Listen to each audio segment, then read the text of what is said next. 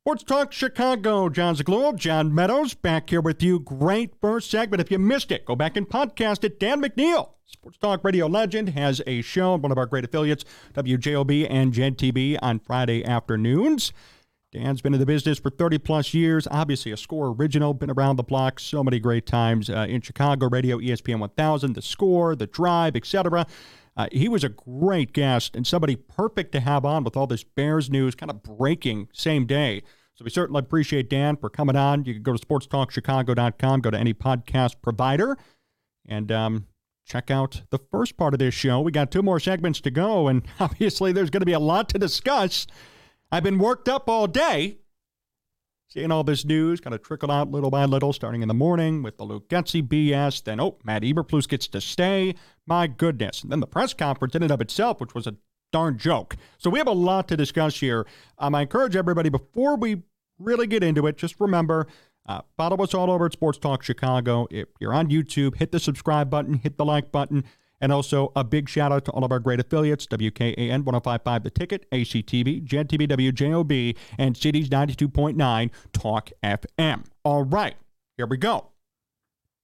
The Bears made an interesting yet non surprising decision because they are the definition of mediocrity in the National Football League. They chose to fire Luke Getsy, which made sense, but keep Matt Eberflus. Ryan Poles is obviously safe, and Ryan Poles said today at the Bears press conference that it was his choice to keep Matt Eberflus. And Kevin Warren stood right next to them, super happy and thrilled and excited for what was to come. I give Kevin Warren credit, though. I will say this talk about a great hype man.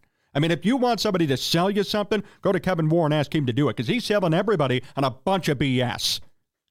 Really, uh, kudos to him. How the hell does the second worst coach in Bears history get to stay going 10 and 24? Better yet, how does somebody who blows uh, two 10 plus point leads in the fourth quarter get to stay? No, wait, one more. He had two coaches fired mid season for conduct detrimental to the team. But no, he gets to stay. He's a good coach. He could judge character. He knows how to hire a staff, which begs the other question. Have he hired Alan Williams and the Bears running back coach, who both got fired due to quote unquote HR reasons? Then what makes you think he's a good enough judge of character to hire a new offensive coordinator and an offensive staff? How about that for a question? Where the hell were these questions during the press conference? There were some good and hard questions asked. I actually give the Bears reporters credit. Mark Potash, friend of this program, Dan Wiederer, friend of this program, they asked some good questions. They did. That question, if I was there, I would have asked that. Probably would have gotten thrown out of the room. But nevertheless, it needs to be asked. And I heard on the radio after the press conference, heard people saying actually, according to some sources, Eberflus's job security went up after the Alan Williams scandal. It actually went up because apparently the crisis brought everybody together. Right. Somebody, FBI raiding Alan Williams' home brings everybody together like kumbaya. What a freaking joke. You gotta be kidding me. That's what was said. That's unacceptable. In addition to the fact Matt Eberflus is the second worst coach in Bears history as of this day in two seasons. Oh, two seasons is not enough time. No, two seasons is enough time to know that he's not a capable head coach. He might be a great defensive coordinator. Now, the defense certainly got better throughout the season.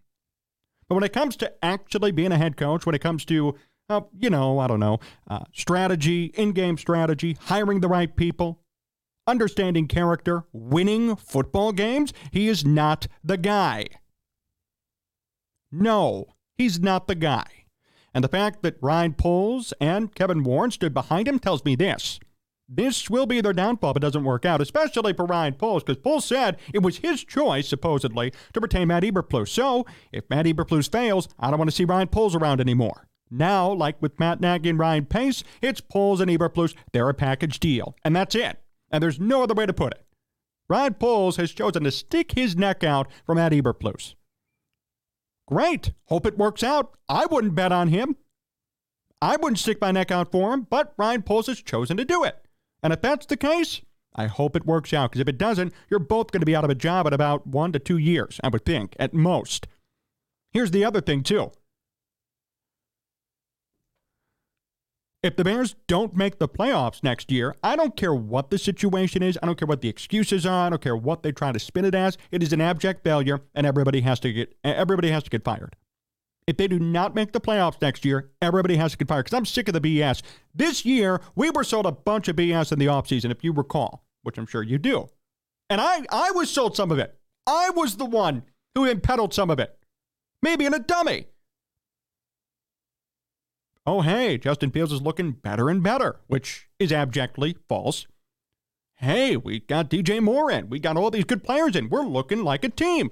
Clearly not. You went 7 and 10. When the expectation was, and it was, don't tell me it wasn't, playoffs. Oh, what about all those analysts before the season who said Justin Fields would win the MVP award? That didn't happen. In fact, Justin did worse than last year, this year. That's a fact. And here's what makes it even worse. Let's say that the Bears move on from Justin Fields. They bring in Caleb Williams. Let's say they do it at number one. And they go 4 and 13 next year. Or even 7 and 10 again. Let's say 7 and 10 again. Then you're going to fire Matt Eberflus. There's going to be a random offensive coordinator here that's probably going to be let go. Ryan Poles might be fired, or maybe he'll find a way to stay. Then you're going to have a new head coach, new offensive coordinator, year two, Caleb Williams. Then here we go again. Same thing. Why don't they learn to do something better than this? It's the same thing. You either do it all or don't do anything. I'm opposed to keeping everybody around, right? But if they had said, we're going to keep Getsy, Eberflus, and Fields, and Poles, and everybody had um, promises to stay, I would have been pissed, right? But at least there would have been continuity. So then next year, everybody would have gone. But instead, we do this halfway thing right? Where Eberflus is fine, he's safe, but Luke Getsy's the reason why the Bears went 7 and 10 and all the other coaches under Luke Getsy. Justin Fields is kind of an open book right now. We don't really know what's going to happen, but Ryan Poles is definitely staying, and he's going to stick up for Matt Eberflus. What is this? We're just going round and round in circles. It's circular logic, and frankly, it's dumb. Do something. Do something definite. Make a damn decision. You know, stand there and say, look, we're going to do it this way, and this is it. Be competent, be assertive. Don't be wishy washy. This is a wishy washy process. This is a half ass process from the Bears here. This is a half ass process. Okay? You can't justify keeping a coach, too, who started off 0 4, then rallied down the stretch, beating teams, as Dan McNeil said, like the Vikings 12 9 in a game in which Josh Dobbs started and you had three picks against him and you scored 12 points. Or a game in which you beat the Falcons, where their head coach fired no quarterback. You beat Taylor Heinicke and a combination at the end of Desmond Ridder. Congratulations.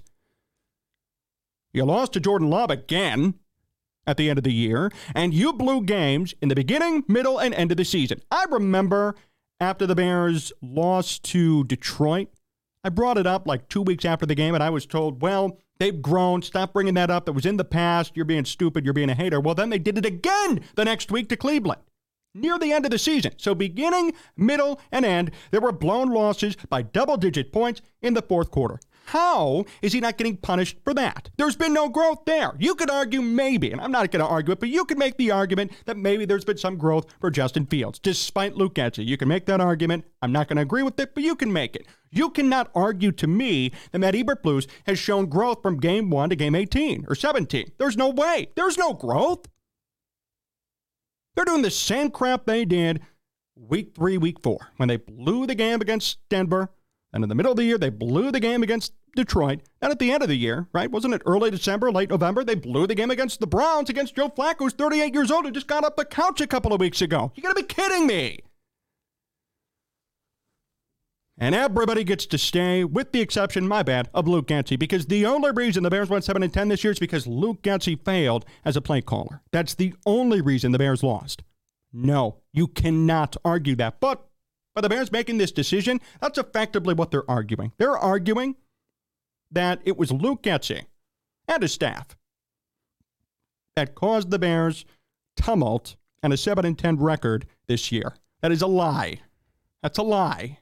Okay? That's a lie. Not true. Ryan Poles hired Matt Eberflus. right? He inherited Justin Fields, Matt Eberflus, and Ryan Poles, or whatever the hell happened. Hired Luke Getsy. They hired Alan Williams. They hired the running backs coach who got fired. All these things occurred. And look where they ended up, too 7 and 10. What gets me, though, among so many things that uh, Eberflus did wrong and this team did wrong, what really gets me is the fact that according to sources or reports, and I'm not even reporting this, I heard this today, just repeating what I heard, that apparently after the scandals is when everybody came together. So after the Alan Williams thing, that's when Eberflus's status as a head coach was actually strengthened. That is the most backwards logic I've ever heard. So you got some guy who does some shady things, okay? Gets, uh, or sorry, uh, resigns. My bad. I wasn't fired. I, I can't say that because then they're going to say I'm slandering him. He resigns. There was confirmed an FBI uh, investigation. I don't want to use the word raid. Investigation on his home, and that out of all of that, we hear, oh, actually, after all of that, Matt Eberflus's status as a coach got better. Everybody strengthened when a crisis occurred. That's the biggest BS I've ever heard. This is such a joke. Ryan Poles is going to have to sit down and and and uh, absorb this decision now too. We got it on record. We heard it today on the press conference and just throughout the decision making process and through other reports and anonymous sources. That's it.